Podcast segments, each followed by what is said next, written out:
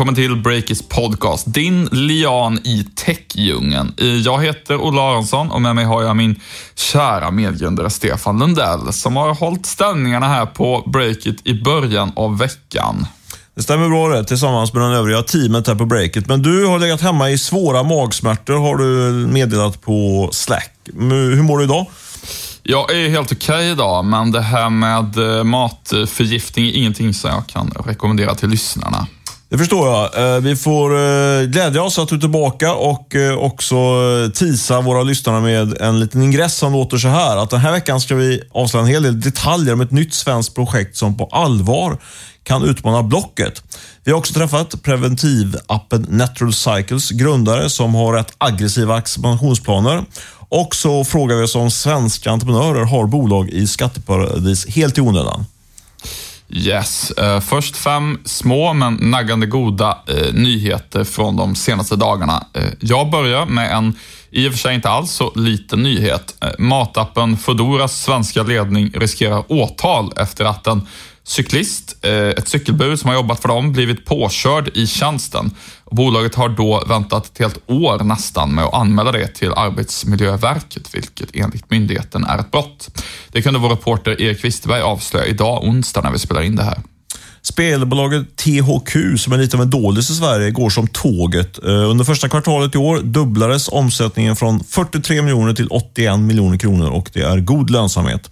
THQ äger rättigheter till en rad speltitlar i den så kallade rollspelsgenren och eh, för transparensens skull skulle vi säga att grundaren Lars Wingefors också äger en liten men naggande god post i Breakit. Magasinsappen Readly säger sig ha vänt sin utveckling efter ett par rätt tuffa år. Eh, det var bolagets besked när vi i veckan ringde vdn Per Hedberg i samband med att Eh, de tog in ytterligare 130 miljoner i riskkapital. Det ska bli intressant att se vad som händer med det projektet framöver. Verkligen. Eh, sen måste vi dessvärre konstatera att programmeraren Tayyab Chabab ska utvisas. Eh, det slog migrationsdomstolen fast i veckan i ett uppmärksammat fall som vi bland annat har eh, skrivit om en hel del här på Breakit. Eh, dock så är det här beslutet överklagat. Till sist, eh, online-läkaren Min Doktor tar in ytterligare 218 miljoner i färskt riskkapital från bland andra svenska EQT Ventures. Eh, pengarna de ska användas för att växa ännu snabbare, bland annat utanför Sverige. Eh, och Det här var det digital först med att rapportera om. Vi har med oss Rackfish som huvudsponsor även denna vecka såklart. De är med oss hela året och för, förhoppningsvis under många, många år framöver. Vi ska prata om hur Rackfish använder den senaste tekniken för att göra kundernas sajter maximalt snabba. Hur går det till, Olle? Jo, eh, Rackfish jobbar med handplockade internetoperatörer, till exempel eh, Level 3 som är störst i världen och så IP Only och Bahnhof här i Norden. Och eh, Rackfish de kan optimera trafiken så att om en av de här eh, operatörerna har små eller stora problem så kan Rackfish skicka trafiken till en annan operatör istället. Det låter bra, men ja, hur funkar det mer konkret om du skulle utveckla det här lite grann? Man kan säga så här att eh, Rackfish de var först i Sverige med att börja använda en teknik från Noxion eh, som är Eh, den går ut på följande vis att en algoritm skriver om reglerna för hur internettrafik ska färdas automatiskt vid behov.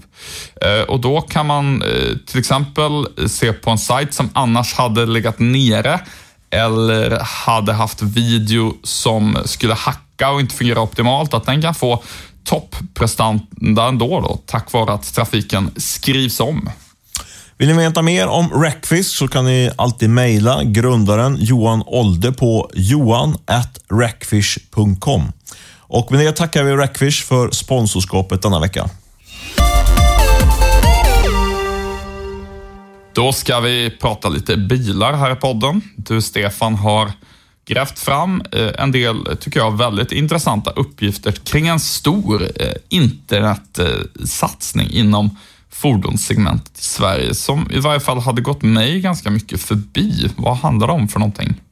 Ja, eh, det är något som eh, Motormännens riksförbund har gått ut med här i, eh, för någon dag sedan. Men det har gått, får man nog säga, totalt under radarn i de lite större medierna.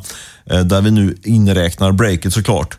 Eh, grejen är så här att eh, riksförbund tillsammans med några av de största svenska bilhandlarna i Sverige, bland annat eh, Scania Volkswagens återförsäljare och eh, Svenska Volvo-handlarföreningen. De har gått vidare, äh, inte gått vidare, utan de har gått ihop och eh, ska skapa något som man skulle kunna kalla för ett Hemnet för bilbranschen. Eh, det är en ny plattform som har fått namnet Wakey. Eller Wake heter den. Wake stavas alltså Wakey. Eh, och eh, där kan man samla alla stora återförsäljare eh, av begagnade bilar framförallt som man ska kunna kränga via den här plattformen. Eh, intressant att notera att det är en eh, väldigt välfinansierad eh, satsning. MRF står ju för kulorna och de sitter bland annat på en stor fastighet på Östermalm som enligt uppgift ska vara obelånad och ha ett värde på ungefär 2, kanske 300 miljoner kronor och eh, planen är att, eh, pumpa in en hel del av de pengarna i det här stora projektet helt enkelt. Ja, Okej, okay. till att börja med slås jag av hur bilbranschen verkar ha svårt att, döpa sina samarbetsprojekt. Eh, Wake, stavas Wakey, kommer ju efter att de för några år sedan skulle lansera en sån här jämförelsesajt för bilverkstäder som fick namnet Lasingo. Kän, känns sådär. Eh, du, men ehm, det här låter ju som en potentiellt ganska jobbig utmanare för Byt bil och Blocket som Schibsted äger, eller hur? Ja, men absolut. Det är väl det som är motiveringen till att vi i vår ingress sa att det här blir en tuff utmanare till, till Blocket då framförallt. Eh, jag har grävt lite grann i, i det här segmentet innan, innan jag gick in här i poddstudion. Det det är just idag är det ju då Blocket bil och, eh, alltså Blockets bildel och eh, Bytbil som är de stora spelarna i det här segmentet som, eh, som handlar om att sälja eh, begagnade bilar på nätet. Eh, och De är väldigt de är höglönsamma de här två eh, spelarna som båda då ägs av Schibsted. Eh, tjänar, eh, jag tittade på Bytbil som har en vinstmarginal på, på nästan 50 procent. gör en vinst på ungefär 40 miljoner i år och Blocket förmedlar, drar in pengar på, det finns inga officiella uppgifter på det, men vad jag förstår så är det, rör det sig om runt 100 miljoner kronor in på bilannonser varje år och man kan ju tänka sig att de har ungefär liknande eh, marginaler eh, på, på sina intäkter. Mm. Så det där är en, det är en seriös satsning som, som bilbranschen nu gör för att kapa åt sig en del av de, eh, de stora vinsterna som, som idag Schibsted framförallt gör på, på det här segmentet. Just det. Och det här är då inom Online Classifieds Sverige, ett affärsområde inom Schibsted som Martin Frey kör och där allt är väldigt lönsamt, utom vilket bolag då, Stefan?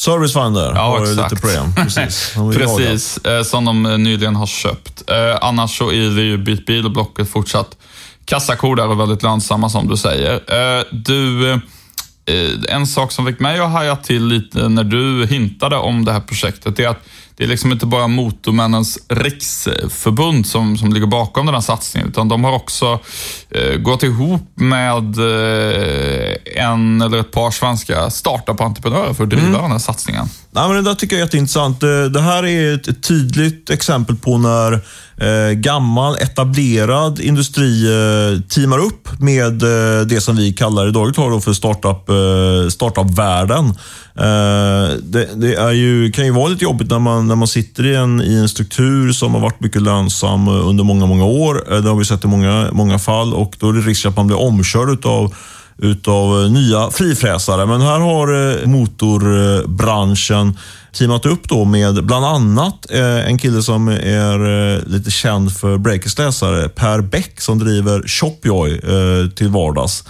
Som jobbar med den här beacon-tekniken, alltså plats Eh, ja, vad ska man kalla vad ska vi beskriva det? Beacon-tekniken? Ja, det, det, är en teknik som till exempel gör det möjligt att skicka annonser till folks mobiltelefoner inne i butiker. Typ så här, gå till hylla 3, där är rea på makrill eller vad det nu är. Ja, men exakt. Och per har ju kört det där ihop med eh, en, eh, en eh, kompis som heter Per Anell.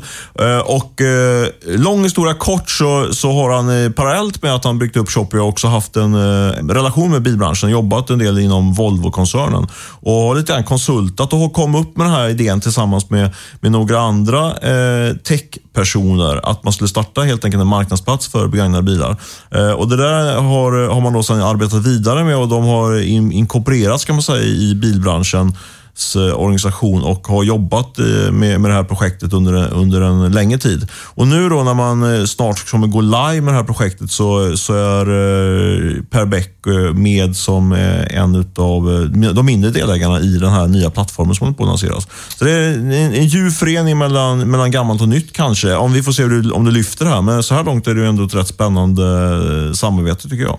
Ja, absolut. Och det lär ju bli ett, eh, ett mustigt eh, litet marknadsföringsgrej där på något sätt. Det är ju alltid så inom classifieds eller radannonser brukar man säga att eh, det är bara den som är ettan på marknaden som tjänar pengar. Typ klassisk monopolbusiness.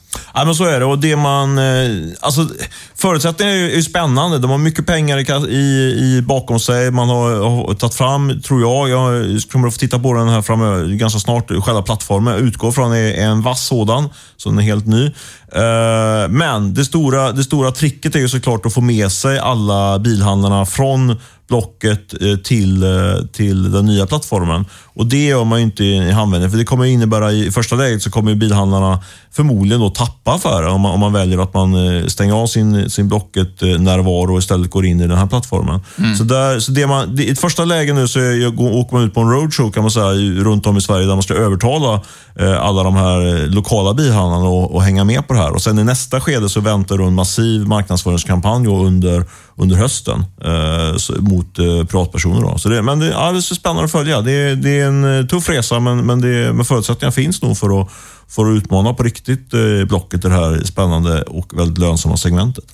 Nu ska vi prata om en helt annan entreprenör som du har pratat med i denna vecka, Stefan. Då tänker jag på Elina Berglund Kärvitzel som har startat preventivappen Natural Cycles. Eh, hon hade en eh, hel del spännande saker på gång. Ja, det får man absolut säga. Elina var ju med på vårt event som vi körde här igår kväll med investmentbanken Carnegie i deras lokaler i centrala Stockholm. Eh, väldigt väl, välbesökt sådant. Eh, samlade ihop eh, entreprenörer och investerare på det här eventet eh, där vi framförallt la en del fokus på på skatter. Jag ska återkomma till det snart. Men eh, Elina var med, var med för att berätta om eh, sin resa med eh, Natural Cycle som har varit både framgångsrik men även innehåller en del motgångar. Framförallt då att man då i, för typ så, ungefär 18 månader sedan när de fick så slog, slog Läkemedelsverket kan man säga till mot dem och sa att ni får inte marknadsföra den här appen som en preventionsapp, då, alltså mot en P-app kan vi säga det förenklat. förenklat. Eh, det där var ju en, eh, en liten kalldusch får man säga för dem, men nu har de hämtat sig från det. De har fått sina, sina, sina tillstånd eh, förenklat, eh, som innebär att de får marknadsföra sig i hela Europa eh, på, på det här sättet som man ville från början. Och Det där öppnar stora möjligheter. Evelina pratar då om att hade försäljningen gått lite grann på sparlågan nu förra året. Man hade omsatt 18 miljoner kronor. Men det är en omsättning som man redan eh, i dagsläget har uppnått och man räknar med att dubbla omsättningen jämfört med fjolåret. Så det är de, de har, redan i år har de omsatt mer än 18 och då är det maj nu. Exakt, så man kan väl spekulera upp en omsättning uppåt 50 kanske om det tuggar på som det är nu. Och det, där det tuggar på bäst är då i, i Storbritannien som nu eh, i detta nu har blivit större än den svenska marknaden. Eh, så det är jättespännande. Och sen så eh, i och med att man har så bra momentum och eh, tar så stora marknadsandelar nu så, så, så avslöjade Elina att man tittar på den amerikanska marknaden. Man hoppas få ett eh, liknande godkännande utav de amerikanska läkemedelsmyndigheterna, FDA, eh, i, eh, i hygglig närtid eh, och satsa på att göra en stor lansering eller inbrytning på den amerikanska marknaden.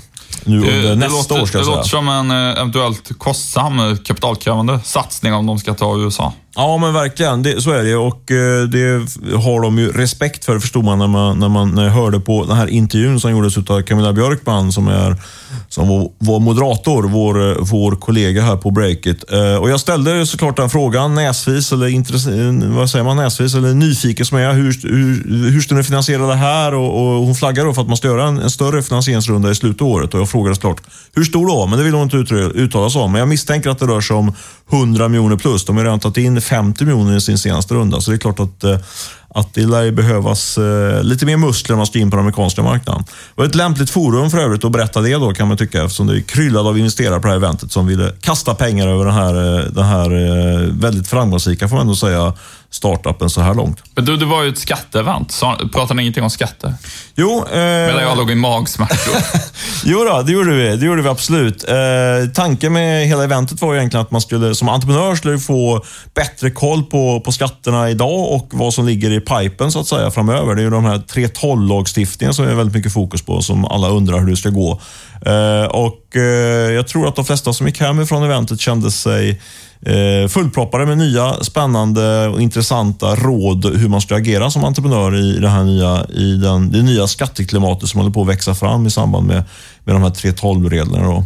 Eh, det jag tar med mig, eh, det är svårt att konkludera liksom alla, alla de här... Eh, ja, det, alltså, det blir mycket detaljer och så, men det... Men ja, men exakt. Så jag, jag försöker hålla mig i min, min helikopter och min lite mer hårdvinklande värld. Så, så det jag tog med mig, det var Eh, den här skatteexperten från Carnegie konstaterar att eh, det är egentligen ingen idé att ha ett ägarbolag som, eh, som entreprenör i, i ett så kallat skatteparadis. För det är, finns egentligen inga skatteparadis kvar längre. Det var, det var väl min konkludering, skulle jag säga. Det, det sa inte han då. Men eh, han menar så här att vi har så bra skattesituation för, för att äga entreprenörsledda bolag i Sverige, så finns det ingen anledning att sätta upp strukturer i, på Bahamas eller i, på, på Cypern eller något liknande. Det tycker jag var ganska intressant. Ja, nej, men verkligen. Det slog mig, jag, under min, min tid som, som, eh, som magsjukling så läste jag dels i Dagens Industris bevakning kring eh, Spotifys skatteplanering och så.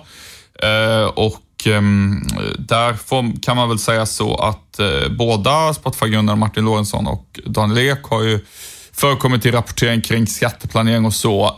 Men där så är det ju så också att, ehm, som i fallet med en del andra entreprenörer, att det, det är ju bolag som de väl har haft ganska länge där. Så att om man pratar att om man idag, med dagens skattesituation i Sverige, ska välja hur ska man placera sina pengar och så, så får man väl eh, konstatera att um, eh, vad jag också tänkte på när jag parallellt läste en bok om den svenska adeln medan jag låg sjuk, att vi har ju tagit bort arvsskatt, förmögenhetsskatt, eh, vi har eh, alltså bolagsskatten sänktes ju väldigt mycket under 90-talet och så. Så att Sverige är, vi är inget skatteparadis, men vi är ju eh, rent liksom objektivt sett inget dåligt land för företagare att att ha pengar i, så att säga.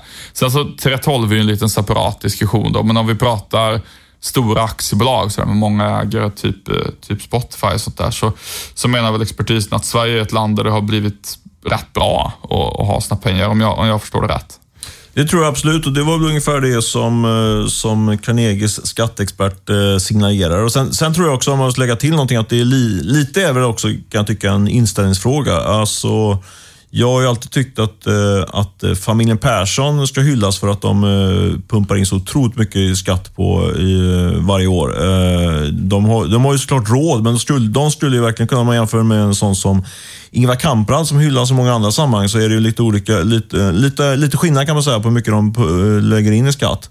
Eh, och by the way så pratade jag faktiskt med, med Jonas Olander, grundare av Avito här precis innan vi drog igång podden och han uh, deklarerade stolt att han gärna betalade skatt i, i Sverige. Och då kontrade jag såklart på och frågade hur mycket skatt betalar du då? Och då sa han att han hade just i detta nu nästan 140 miljoner kronor på skattekonto som skulle in. Så det, det, det hedrar honom tycker jag ändå. Han, han har ju råd också. Det är inte så att man behöver hylla i onödan den här, den här Det finns folk som har det mycket värre. Än, Vad är räntan på skattekontot idag då? Ja, det har jag ingen aning om faktiskt. Är den, är den en halv procent? Då, då, får, då har han ändå får han ändå lite ränta på det där. Ja, men så är det. Men jag tolkar det, nu utan att gå in för mycket på Jonas Landers pratning, tolkar det som att han skulle dunka in de här pengarna i skatteintäkter. Det blir en del dagisplatser för det ändå, eh, får man ändå säga. Eh, och Eh, ja, men jag, tycker ändå liksom att det finns, eh, finns eh, lite grader i hur man, hur man löser sin skattesituation när man är framgångsrik entreprenör. Och då måste jag väl säga att jag jag hyllar och förordar den här enkla och tydliga modellen där man pröjsar in skatten i Sverige. Jag menar, har du en utdelning... Nu ligger ju till torgen väl 20 procent på utdelningen. Liksom. Ja, det, det, det beror ju väldigt mycket på totalt löneuttag i bolaget och så. Så är det, men jag har ju pratat med, jag vet, jag känner faktiskt, eh, känner ju ett gäng rika gubbar som brukar säga. Och det, jag vet, jag hörde ett exempel bara för, för ett par månader sedan på någon person som, som ägde ägde ett eh, bolag som hade ganska många anställda. Liksom, och det innebar att eh, den här personen kunde ju liksom ta ut, eh, med den här 20 skatten 100 miljoner per år. Liksom, 20 miljoner. Så det är, många, många har ju kunnat utnyttja de här reglerna på ett väldigt förmånligt sätt. Så då, det är väl inte mer rätt att man pröjsar de där 20 eller 25 procenten i skatten istället för att lägga Nej, men jag, jag, ty jag tycker också att man ska betala skatt. Det blir lite en um, liksom absurd diskussion där kring att jo, men då kanske vi flyttar pengarna, pengarna utomlands. eh, Att, ehm, eh, jag, jag vet inte, jag, jag kan tycka att det har skett otroligt många många förbättringar som sagt för den här gruppen under de senaste 20 åren i Sverige. Så att liksom ursäkterna som folk har, om man ens tyckte att, för de som då tyckte att ursäkterna var motiverade, var motiverade från första början så att säga, att de där ursäkterna har ju lite grann försvunnit en efter en efter en efter en tills det i princip inte finns några kvar.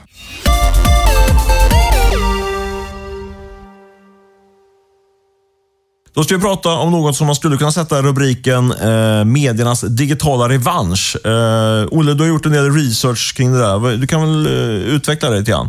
Jag har, eh, jag kan säga så här, det grundar sig lite grann i vår cykelgranskning faktiskt, eh, som vi gjorde om matapparna Foodora och Uber Eats och deras arbetsvillkor. Eh, det är så att efter att vi gjorde den så hörde flera personer av sig till mig spontant och eh, så vitt jag kan bedöma oberoende av varann och eh, sa att eh, hörni, ni gör ju så bra journalistik på Breakit, finns det ingen möjlighet att börja betala för den? Det är ju smickrande får man säga, eller hur? Verkligen. Såg du till att- de swishar över lite pengar också? Eller? Ja, det kanske jag borde ha bett. Bara rätt in på mitt privata konto. Eh, nej, det gjorde jag inte, men däremot så fick det mig att, att fundera en del på det där. Eh, och det ledde till att jag började göra research på hur det egentligen går för den eh, ack så omtalade digitala betalmodellen för journalistik runt om i världen. Ja, vi pratade om det här lite innan vi började spela in på det, det, Man kan skönja en, en renässans eller en boom för den här typen av betalväggar som var väldigt hatade förut, får man säga. De är inte så populära nu också, men eh, länge. Men eh, det är fler och fler som gör och jobbar med den där modellen lite mer strukturerat. Vad, vad, vad är din bild? Du, du som har grävt mer. Ja, eh, till att börja med så finns det en övergripande bild som egentligen säger att eh, för många väldigt stora medier som har liksom flera hundra anställda så upplever man väl att eh, annonsmarknaden tas allt mer av Facebook och Google och därför så behöver man hitta andra intäktskällor helt enkelt. Och då finns det några intressanta exempel på medier som har lyckats bra med det och det mest intressanta är givetvis Washington Post under Amazon-grundaren Jeff Bezos eh, ägarskap. Väldigt intressant. Eh, det är ju så att Washington Post har gått ut i år och meddelat att eh, intäkterna från digitala prenumeranter de ökar med 100% på årsbasis. Och eh, Det här grundar sig egentligen i en teori som Jeff Bezos hade när han tog över om att det finns en massmarknad för billiga digitala prenumerationer, typ 36 dollar per år kanske bara, eller eh, en dollar i veckan har de också eh, kört erbjudanden med eh, för den nationella utgåvan av Washington Post, alltså riksnyheterna kan man väl säga. Och, Men, men, och det är hans egen, eget, egen take på det här? Det är hans, vad ska man säga, hans bett liksom, att det skulle vara så? Mm, precis. Det, hans bett är väl egentligen att Eh, genom att göra det så billigt så kan man nå ut till väldigt, väldigt många. Alltså att eh, summan då blir så att säga, större än om man tar betalt ganska mycket av en mindre grupp. Om man pratar om liksom, riktigt bra nyheter för alla i hela USA. Det är intressant, för annars har man ju hört eh, teorin om att, eh, att det kom, Ja, det går lite grann mot det i alla fall. Alltså, tidigare har man ju pratat om att det är elitmedia. Det kommer bli en rätt tydlig bland- blandning mellan det som är gratis och det som kostar. Liksom. Och det som kostar kommer kosta ganska mycket. Då. Men det här kommer kosta, kosta en del, men inte så mycket kan man säga. Ja, eh, och det där är ju eh, intressant ur ett eh, svenskt perspektiv. För att grejen är ju att nu säger sig Washington Post vara lönsam och man kan då sälja såna här prenumerationer för till exempel en dollar i veckan. Men visst låter det ganska dyrt jämfört med vad de, eh, de svenska kvalitetsmedierna saluför för sina digitala prenumerationer för. Ja, billigt menar du väl? Ja, precis. Ja. Billigt. Förlåt. Tvärtom. Ja, men precis. Det, jag, vet inte ex, jag, jag pröjsar ju det där faktiskt för DN och allt vad det är för något. Men eh, jag är ju så oerhört rik så jag behöver inte reflektera över hur mycket, mycket det kostar. Ja. Men absolut, det, det låter billigt, det måste jag säga. Vad, vad är din take på det? Nej, men egentligen är det så att eh, i Sverige är det ingen som riktigt har försökt att, att sälja en sån här kvalitetsprodukt för typ motsvarande 30, 40, 50 dollar per år. Utan det kostar sådär kanske 300-400 kronor i månaden, eh, vilket är väldigt mycket mer. Um, och, eh, men det jag tycker att det här visar, oavsett så att säga, vad svenskan och det ena av de här ska fatta för strategiska beslut, så visar ju någonstans Washington Post satsning att det går att få folk att betala för digital kvalitetsjournalistik. Men man måste sätta rätt pris. Ett pris som känns som att det ligger lite närmare vad det kostar att ha ja, Netflix och andra sådana tjänster där folk har betalat kanske 79 i månaden snarare än 349. Och det har ju ingen riktigt testat i Sverige i, alla fall, i varje fall. Om man ska vara ärlig, att köra ja, ett, så, ett så pass lågt pris, här, 49 kronor i månaden för DN, det, det, alltså som ett långsiktigt erbjudande. Uh, det ser man ju inte riktigt. Uh, men det vore väldigt intressant att se någon prova och se om man kan göra det och på så vis få så att säga en så stor mängd att det bara funkar ändå helt enkelt. Mm. Lite så Skulle som du kunna tänka sig, ursäkta, och så, ja, Nej, nej. Nej, men eh, det skulle, ett exempel. Man skulle kunna testa, man skulle man bara spånar eh, fritt från, eh, skjuter fritt från höften här som vanligt. Så man kan tänka sig att man sätter upp en redaktion på låt säga 10-20 pers något liknande som producerar kvalitetsjournalistik och sen så eh, rewritar de all annan bra journalistik som görs. Så att man, och, så, och så paketerar man ihop det där i ett paket med, med man får alla de nyheter man behöver ha koll på och sen får man också ett antal exklusiva nyheter. Eh, och så eh, paketerar man det och, och säljer ut då för vadå, så, så 49 spänn i månaden. Mm. Kanske ja, det, det, det, där tror jag att... lägga ner breaket och dra igång det? kanske ja, det där tror jag säkert att någon kanske kommer att prova, men jag tror i och för sig att eh, läsarna lite grann eh, ser igenom om det bara är en massa rewrites. Eh. Nej, men det är inte det jag menar. Utan jag menar verkligen att man skulle, att man skulle eh, få erbjudandet till läsaren slå att du får allt du behöver veta plus att du får ett antal exklusiva och intressanta eh, initierade gräv, grävjobb och, och, intervjuer och så vidare. och så vidare. Och Jag tror att det är väl den potentialen, den möjligheten har ju en ny spelare mer än, än de etablerade DN och Ja, DN tänker jag framförallt på, för de har ju så stor kostnadsbas från början. Mm. Liksom. Så det, det blir väl svårt antar jag, att vrida om och helt plötsligt börja bara ta 40 spänn eller 50 spänn i månaden jämfört med vad de tar idag. Då. Ja, verkligen, och det är det som är liksom utmaningen här någonstans. Att, eh, oavsett exakt vilket innehåll man har så det är ganska jobbigt om man har en befintlig printaffär man vill bevara. Att säga att här har vi en prenumeration med samma innehåll som kostar, vad kostar en printprenumeration motsvarande liksom 500 i månaden och här har vi mm. något annat som kostar så 49. Det, det och Dagens Industri tar, vad är det, 7000 per år? Ja, det är ju, det är ju renodlat, business to business kommer väl vara lite högre kostnad då. Men mm. Men absolut, det är mycket pengar. Väldigt mycket pengar. Du, vi, vi har ett, en, ytterligare ett exempel på, på att fler vill betala för digital journalistik som vi rapporterar om. Det, var ju, det var nu på morgonen här, va? kring Readly. Mm, nej, men precis. Nej, men, så min ena spaning är att, någon, eh, att om man testar att det är tillräckligt billigt så kan man eventuellt få en väldigt intressant skala på det, vilket jag tycker Washington Post har gjort och bevisat. Eh, det andra exemplet kom här nu när eh, vi kunde rapportera om att Readly tar in eh, ytterligare 130 miljoner i riskkapital. De är ju en magasinsapp som är att du kan läsa typ en fisketidning eller café eller någonting annat på till exempel en iPad. Och det intressanta är att Readly efter att ha haft en ganska tuff period nu säger att de kan konvertera 30 procent av användarna som testar tjänsten till betalande. Låter ju eh, spontant som jättemycket, eh, även om det är för tidigt att, avgöra, så um, det låter ju väldigt lovande får man säga. Verkligen. Sen kan man tycka, nu minns jag inte namnet på vdn där. Per Hedberg. Just det, Per Hedberg.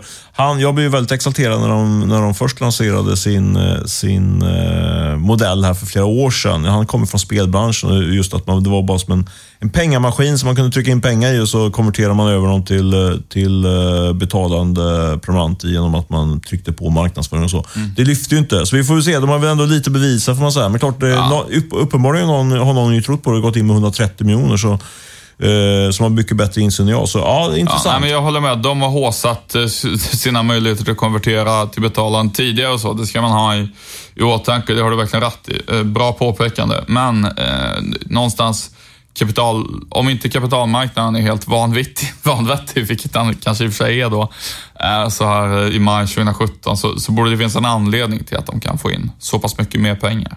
Men eh, en, en sista grej som jag tänkte ta upp apropå det här, det är ju att den stora konkurrenten till att man betalar för Washington Post, loggar in på deras sajt, läser sina nyheter där. Det är ju Facebook, eller hur? Ja, dessvärre är det så. Ja. Och eh, parallellt då med att de här digitala betalmodellerna börjar visa allt fler lovande tecken på lönsamhet så visar Facebook återigen att de inte är trovärdiga som nyhetskälla. Eh, jag har läst eh, en väldigt bra artikel i veckan av brittiska The Guardians medieredaktion som är väldigt ambitiösa, eh, kanske Europas bästa medieredaktion, eh, rent utav. Eh, Otroligt duktiga tycker jag. Mm, och de avslöjar i veckan... Och ett riktigt svart hål när det gäller ekonomin, Guardian. Men det var bara, Ja. var bara en parentes. Fortsätt. Ja, det, det får man verkligen säga. Eh, undrar hur de rapporterar om sin egen ekonomi i, på den medieredaktionen. Men de avslöjar i veckan i vart fall att eh, Facebooks omtalade åtgärder för att stoppa fake-nyheter har visat sig ha minimal effekt. Eh, till exempel så införde ju Facebook efter amerikanska valet, när de fick mycket kritik för att indirekt ha gynnat Donald Trump, eh, så införde de ju en flaggning där de tog hjälp av journalister som ska flagga innehåll som tveksamt. Eh, alltså om det är typ fake news så ska journalisterna kunna markera att det här är nog fake och då syns det för användaren så att användaren då ska kunna dra slutsatserna, hmm, det här ska jag kanske inte lita på. Eh, Det mycket deprimerande problemet är att det här får motsatt effekt. Hur då? För att eh, när eh, nättroll till exempel ser att en story är flaggad som eventuellt fake, då eh, blir de ännu mer peppade på att dela det och sprider innehållet och säger nu hotar eh, etablissemanget att ta ner det här innehållet från Facebook. Vi måste dela det ännu mer. Eh, Och det, artikeln tar också upp en, en rad andra åtgärder som Facebook har försökt göra som då inte har fungerat. Eh, och den övergripande bilden är helt enkelt att eh, det funkar inte. Och eh, det här talar ju i sig då också för att själva problemet är ju liksom att det överhuvudtaget kommer upp saker som är påhitt på plattformen. Alltså man kan försöka med alla möjliga såna här kringvrid, små, små tweaks för att eh, få bort det. Men, men eh, sanningen är ju liksom den att, att problemet är att det ligger osanning på Facebook-plattform som de inte vill ta bort helt enkelt. Ja, det verkar onekligen som man måste läsa klassiska publicister, till typ Breakit, om man vill ha bra och sann journalistik. Det är ju bra, eh, även om det kan vara lite deprimerande att eh, insyn i människosläktet som du har rapporterat om här nu. Men från vår lilla trånga horisont så kan det vara ändå en positiv nyhet då, får man ändå säga kanske. Ja, och på det här temat så ska vi berätta att vi ska rekrytera mer personal till Breakit. Eftersom vi, eh, liksom Washington Post, tror på en framtid för kvalitetsjournalistiken. Så är det. Vi ska försöka plocka in tre nya stjärnor här i, eh, på Breakit eh, den närmaste tiden, så fort vi hittar rätt personer. Eh, de vi söker är dels en kommersiell redaktör som ska bli ansvarig för alla våra så kallade native-annonser, alltså sponsrade artiklar. Alltså se till att de blir så bra som möjligt och det tycker tror jag är en väldigt intressant position faktiskt att bygga upp den delen på Breakit som växer väldigt snabbt idag men som, som vi ska lägga ännu mer kärlek på. Mm, och sen ska vi ha in en webbredaktör som ska vässa våra texter och rubriker och se till att optimera innehållet så att kvaliteten blir eh, ännu, ännu bättre. Det är ett kul jobb. Det, det är nog det jag själv skulle söka om jag, om jag fick möjligheten. Ja, okej. Ja, det är väl lite grann däråt också. Jag tror inte att jag skulle söka den sista tjänsten som videoansvarig. Eh, men det är inte för att jag tycker att det verkar vara ett tråkigt jobb, utan det är för att jag inser min, eh, mina brister eh, här i livet. Vi kommer satsa stenhårt på, på video framöver. Har redan dragit igång den satsningen, men nu behöver vi någon som kan, som kan driva den. Det blir en heltidstjänst och ett område som vi tror såklart jättemycket på framöver. Ja, det känns jättekul tycker jag. Om ni undrar någonting eh, om de här tjänsterna så kan ni mejla oss eh, chefer på olle.breakit.se, stefan.breakit.se eller camilla.breakit.se så, så guidar vi dig rätt. Men Gör det. Ska vi väl ska vi gå ut med- av? Ja, men absolut. Vi ska vi bara, jag ska bara tillägga att vi har, vi kommer, det finns mer, mer information om de här tjänsterna inom kort på, på en sajt nära dig. Eh, vi kommer marknadsföra det i andra kanaler också. Eh, men absolut, det är dags att runda av det här programmet innan vi, det här avsnittet utav den här podden. Och innan vi gör det så måste vi såklart tacka Beppo ljudproduktion som klippte och spelade in det här. Och så tackar vi vår huvudsponsor Recfish. Eh, ja, eh, jag har ingenting mer att tillägga. Har du, Olle? Nej, vi hörs nästa vecka. Ta hand om er.